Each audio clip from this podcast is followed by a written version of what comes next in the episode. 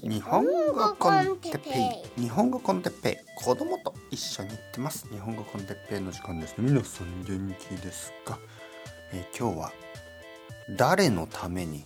そして何のためにポッドキャストを作るのか？について。はいはいはい。皆さん元気ですか？日本語コンテッペイの時間ですね。えー、っとですね。えー、まあ仕事と呼びたくないですけどまあ仕事だったりいろいろなことを一体何のためにそして誰のためにね、えー人はするのかしているのかそしてやるべきなのかまあそういうことについて話してみたいと思います。まあこれは全て仕事によるし、えーどういうことかによるのでまあ何とも言えないですけどね。あのまあ考えてみたいと思います。考えるプロセス。どういうふうに物事を考えていくのか。僕という人間がね。日本語で。でそれを聞くことによって少しでも皆さんの日本語で考える、えープロセスがもっともっとこうまあスムーズになったりもっともっと複雑なことを考えたり、えーしかも結構簡単な言葉で簡単な言語で、えー思考を言語化する、ね、考えを言語に変える、ね、言葉に変えるまあそういうあの練習ですよね。はい僕はいつもそういう練習をしているししてきたしこれからもしていきます。で皆さんもそれを聞いてですね日本語でいろいろなことを考えてで面白いのがえ外国語でいろいろなことを考えると実はその自分の母国語でいろいろなことを考えるのとちょっと違うアウトプット違う結果違う結論にたどり着いたりすることがありますね。でこれはとても面白い経験なので、えー皆さんにもその経験をしてほしいなと思ってますね。たくさんのそういう経験をしてほしい。自分の国の言葉で考えたらちょっと違う考え方になりますよね。それが日本語に日本語で考えるとちょっとまた違う考え方になるんじゃないのかまあそういう経験です。えしてほしいですね。はいはい今日も話していきたいと思います。えーまずまあ分かりやすいですから自分のあの経験ですよねこのポッドキャスト。一体僕は誰のためにそして何のためにこれを続けているのかまあそういうある意味くだらないあの質問です。はい、まずそこにそれをくだらないと言ってしまうところにあの僕の結論が出てると思いますよね。はい、質問自体がくだらない。はい、なぜかというとそんなことは実はどうでもいい。はい、どうでもいいと言える。あの僕はまあ皆さんのためにとかねあの日本語学習者の皆さんのためにとかね言ってますけどまあそれはある意味一つの一つの表面的な理由です。はい、そう言った方がまああの例えばあなたのために作りましたよ、ね、例えば料理を作りました。食べてください、あなたのためですよ。あなたのために僕はケーキを焼きました。どうぞ、ね、そうするとまあ分かりやすいですよね。そうすると食べる人はもらう人はあありがとうございます。私のためにあなたは本当に親切、ね。えーでもまあ実はねケーキを焼く時にまあ自分もケーキ焼きたかったしなんとなく暇だったしとかまあいろいろな理由があるでしょ。まあそんな感じなんですよね。えー実は目的はあのーまあ皆さんのためとか言ってるけどまあ僕もこれ好きですからねいつも言ってるように。僕もあのポッドキャストを作ることがもうルーティンになっちゃってるし正直好きか嫌いかとかもうあんまり関係ない、えー毎日目を覚まして、えーまあ朝ごはん食べてコーヒー飲んで、えーレッスンがあればレッスンをするし今日みたいにレッスンまでに時間があればあじゃあポッドキャストを撮ろう、ねえーまるで2杯目のコーヒーみたいなね。もうルーティンになっちゃってる。あの歯磨きみたいなね。トイレまあトイレは トイレはちょっと違うけど。いやむしろトイレに近いかもしれない、はい、トイレなぜトイレに行きますか？出したいからでしょ？出したいですよね。いろんなものを。あの まあそれ詳しくは言わないですけど出したいでしょ？出したいからトイレに行くんですよねでまあ僕がポッドキャストを撮るのもまあ出したいからねあのいろいろなアイデアを出したいんですよねだからまああの誰かのためにトイレに行ってるわけじゃなくて、まあ、自分のために、えー、トイレに行くわけですから、まあ、自分のためにポッドキャストを撮ると言ってもいい。ただねまあ本当に自分のためですかっていうとまあそんなことはない。さっきのケーキのように自分が作りたいからケーキを焼いたけどやっぱり誰かに食べてほしいから焼いたとも言えますよね。だから誰のため何のためっていうとまあいろいろですよね。いろいろいろいろいろいろですよ。いろいろな理由から。でこのいろいろな理由自由なあのあのまあ理由目的、ね、の考え方自由な考え方自由なえー、捉え方があるものが僕は好きですね。例えばですよ映画、ね、映画とかあのー、音楽。まあ絵とか、ね、いろいろな文化的なこと。文化的なもの。誰のために？何のために？実はそんなことはどうでもいいですよね。まあアーティストはたまに自分自分が書きたいから書いてる。作りたいから作ってるかもしれない。えー、例えばミュージシャンは自分がちょっと悲しいことがあってなんかそのその悲しさから逃れるためにもしかしたら悲しさを紛らわすためにもしかしたら音楽を作ったことがあるかもしれない。でも次の音楽は仕事のために作ったかもしれない。でも次の曲はまあ家族のために作ったかもしれない。次の曲はファンのために。で次の曲は理由もなく。まあまあ。で聴く人もその音楽を聴く人もまあいろいろな理由で聴くでしょう。まあ仕事中に暇だから聴く音楽ね暇だから聴く時もあるしまあ恋人と一緒にロマンチックになんかこうソファーとかに座って聴くこともあるでしょう。えー、恋人と別れて泣きながら聴く時もあるでしょう。えー、JLPT の前テストの前そういう時に元気を出すために聴く時もあるでしょう。同じ曲だけどね。同じ曲をいろいろな理由で聴くでしょ。理由もなく聴くことも多いでしょ。ルーティンのように。でそれでいいんですよ。カフェ。カフェテリア。レストラン。レストラン。2回言いました。レストラン。レストラン、えー、食堂。レストラン。まあレストランと食堂ちょっと違うけど。まあレストラン。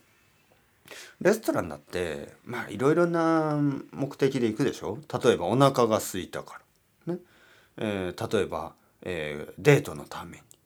まあもちろんお腹も空いてるけどね。お腹も空いてるけど基本的にはあの誰かといい時間を過ごすために。友達と久しぶりに会うから。家族と一緒に行きたい。ね。お母さんをちょっと楽にさせたい、ね、お母さんがいつも週末になると料理を作るからいや今日お母さんは何も料理のこと考えないでください、ね、一緒に時間を過ごすために僕がレストランを予約しました、ね、そういういろいろな理由ですよね。えー、理由いろいろありすぎていろいろな理由がありすぎて理由がないと言えます。理由が多すぎる時はもう理由なんてないんですね。それは同じ意味ですよね。理由がいろいろあるから結局理由なんてないのと同じですよね。それぞれあのいろいろあるから。はい、そしてそれは本当にあの自由にレストランを使うべきなんですね。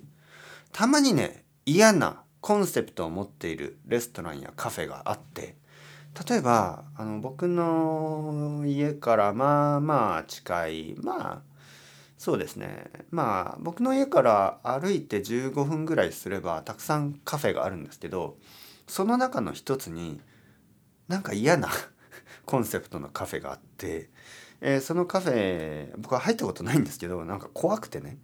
あの入り口に話さないでくださいって書いてるんですよね。話をしないでください。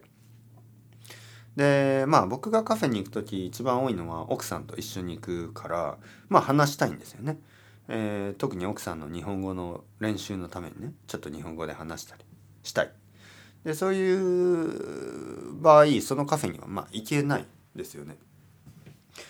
えー、話さないでくださいとかあの子供は入らないでくださいみたいなカフェもありますよね。子供は禁止みたいな。レストランとかカフェとかで。えー、なんか7歳以下の子供は入店をお断りさせていただいてます。それ大丈夫なの？っ て僕はそれ人権無視してない、ね、ヒューマンライト大丈夫って思うけどまああのいいんでしょうね。あの そういうことをやる人がいるっていうことは問題ないのかな？それともみんなあんまり何も言わないんでしょうね？日本だから。まあ日本人はあんまりこう揉めたくないですからね。でもはっきり言っていいいいあの印象はない。全然ないです。いい印象がない。ね。なんかそのレストランやカフェの方がこういう人は入っていいとかこういう人は入らないでくださいとかあとこういう時間の過ごし方をしてくださいとか、えー、例えばあの勉強はしないでくださいとかね。ここで勉強してはいけませんとか、えー、ここであの本を読んではいけないとか逆にここは勉強をするカフェですとかここは本を読むカフェですとか、ね、うるさいですよね。で僕が好きなカフェっていうのは人々が自由に、えー、まあ使える、ね、まあ勉強してもいい。まあもちろんその長すぎる時間はダメですよ。でも常識的な範囲でね。まあ一杯のコーヒーでまあ3 4 0分長くても1時間ぐらいだったら大丈夫でしょ？まあ人気のカフェだったらまあ3 4 0分にした方がいいと思いますけどね。まあとにかくコーヒー一杯で3 4 0分時間を過ごしてその人がどういうふうに時間を過ごすか。それはその人の自由でしょ？えー、コーヒーを飲む、ね、静かにコーヒーを飲むお客さんがいてもいい、えー、お店の中の音楽を聴いてもいい。イヤフォンをつけてポッドキャストを聴いたり自分が好きな音楽を聴いてもいい、ね。えー、まあタバコはダメですよ。タバコを吸うのは、まあ、ほとんどのカフェでは今ダメですね。もちろんもちろん。でもまあ例えばまあ恋人と話をしてもいい家族と話をしてもいい友達や同僚と話をしてもいい、えー、まあ一人でいろいろなことを考えてもいい。一人で、えー、ちょっと仕事をしてもいい。一人であのー、まあまあねゲームをしてもいいんじゃないですか？別に。コーヒーを頼んでちょっとだけゲームをしてもね。まあ静かにゲームをするのはいいでしょう。まあまあちょっとあんまりシューティングとかはちょっとうるさいかもしれないですけどね。なんかこう動きがねダダダダダうわーうわーとか言ってたらちょっと迷惑ですけど。迷惑のない範囲であれば自由にその時間を使っていいはずでしょ？カフェの中やあのまあ毎日の生活ですよね。僕たちの生活はまああの自分でやりたいこと自分であのしなくてはいけないことそういうのを自分で考えて自分で決めて、えー、時間を自分の時間を大事に自分のために、えー、もしくは人のために使っていいはずですよね。だけどここではこうしてください。こうこういうことはダメです、ね、こういうことをしてください。これをやってはいけない。なんかいろいろそういうことを言うカフェやレストランってお前らどういうこと？お前ら何様だよ？っていうふうにね僕は思ってしまう。自由でしょ、えー、人々がどういう理由でどういう、えー、目的であのカフェを使ってもいいと思います。で同じようにですね僕もそういう気持ちでポッドキャストを取り続けたいと思ってるんですね。いろいろな皆さんいろいろな目的があるでしょ。でもちろん日本語を勉強したいっていうのはまあ一つの目的ですけどもうもはやねそれもどうでもいい。それもあの関係ない。もうただ単に楽しいからと言って聞いてくれる人もいていいし、えー、ただ単に暇だから 暇だから哲平さんを聞いてますとか。もうルーティンだからもう好きとか嫌いとかじゃないけどもうあの聞いてますとか。あのなんかいろいろな理由でいいんです。ね、それともいや僕は本当にあのポッドキャストを聞いてあの頑張る先生を応援したいからドネーションします、ね、そういう人がいてももちろん嬉しいし。でもそういう人がいなくてもそういう人じゃなくてもいいんですよ。自由なんですね。僕はあの自由にしておきたい。何を、えー、感じたりどういうふうに使ったり、えー、まあそれはもう自由です。はいペンと同じ、ね、このペンを使って何を書きますか？もう自由に書いてください子供たちにあのー紙とペンを渡してこれを書きなさい僕はそういうのはあんまり好きじゃない。ね、僕の大好きな美術の先生はいつも自由でした。僕は子供の時にね美術の先生何でもいいよって言ってた。何を書いてもいいよ。僕はその先生の態度が大好きだった。でも少しずつ大人になるとこれを書いてくださいとか。まあディテールまでね。これをこう書いてください。例えば人間を書いてください。その人は男の人でアジア人。東アジア人の顔でひげはない。え眼鏡をかけていて髪はマッシュルームカットみたいな。もうそこまで言う？そこまで限定する？自分で書けよ。自分で書けよって思いますよね。そこまで。でそういう社会でしょ？僕たちの住んでる社会はマイクロマネジし合いますよね。お互いのことを。これをこうしてくださいとかね。あの何でもいいってあの自由がないですよね。あのなんかそういうそういう世界よりももっと自由にですね。僕は自由に人々がそれぞれのあの理由であの例えば泣きながら聞いてもいい。泣きながら悲しい悲しい時に僕のポッドキャスト聞いてくれたら嬉しいですよねむしろ。あなんかそんなに辛いことがあってもなんかこのポッドキャストを聞いてえちょっとでもちょっとでもね気持ちがこう楽になるんだったらまあそれは本当にあの やりがいがありますよね。はい、やってた甲斐がありますよ。まあでも悲しい時に聞く人がいてもいいしまあ普通に暇だから聞く人がいてもいいしまああのなんか楽しいから聞く人がいてもいいし僕はそれを限定しません。僕はそれを決めない。皆さんが自由に自由な時に自由な場所で、えー、聞いてください、まあ、どこで聞いてもいい。トイレの中でもいいしあのベッドの中でもいい、えー、お風呂の中はちょっと気をつけてくださいね、えー、お風呂の中でちょっと壊れますからね。あのイヤフォン気をつけてください。まあまあそういう特別なイヤホンがあればお風呂の中で聞いてもいい、ね、どこで聞いても何のために聞いてもいいんですよ。で僕もそういうつもりでそういう気持ちであの気楽に続けていくので皆さんも気楽に聞いてください。はい。まあなんかたくさんのあのポッドキャストとか YouTube とかをやってる人がいつもその僕は何のためにみたいなのでくよくよしだすじゃないですか。なんか目的をなくして僕は何のためにこれやってるんだろうみたいな人々のためにとか自分のためにとかいろいろくよくよくよくよ言ってるじゃないですか。でそういうことはもう僕は昔十分やりましたからそういうあのくよくよ感ね若い時の僕は結構くよくよいつもしててなんかいつもあの物事をあの複雑に簡単なことを複雑に考える傾向がありました。今は実はあの難しいことを簡単に考えたいんですよ、ね。はい、逆なんですよね。昔は本当に意味のないあのことをやっていた。簡単な問題を難しく考えてたんですよ。ね、簡単本来は簡単であるものを小難しくね難しくと小難しくの違いは小難しくっていうのは本当にバカバカしいぐらい、えー、バカバカしい意味のないことっていうことです。小難しく考える。意味のないこの簡単なことにもかかわらずこんなシンプルなことにもかかわらずあの小難しく考える。例えばね、え僕は彼女が好き。ねそれでいいでしょ。僕は彼女が好きだ。これでいいのに僕は彼女が好きなのかな？みたいなね。わからない。え僕は彼女が好きなの？それとも僕は彼女が好きなぜなら彼女が僕のことを好きだから？みたいな。何言ってんだ？お前どっちだよ？もうそれも含めてどっちだよ？好きだったら好きでいいだろ？えー、今の僕はどちらかといえば難しいことをできるだけ簡単に考えたい。まるでそれは数学者が難しい難しい世の中のことをですね簡単な数式に表すようにできるだけ簡単な言葉でなんか幸せとは何かね？生きるとは死ぬとは。そういうあの本当に難しい考えをあのアイデアをですねできるだけ簡単に少しでもですよ。全部分かろうとは思わない。もう無理ですからね。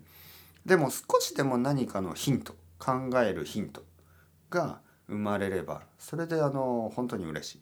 それは多分100個のポッドキャストを撮って本当にワンフレーズぐらいもしかしたらあこれは結構インスパイアリングだなっていうことが言えたような気がする時もあるんですけどまあそれを目的にするとまた疲れちゃいますから気楽にね今日も話してみました。そして気楽にこれからも続けていきます。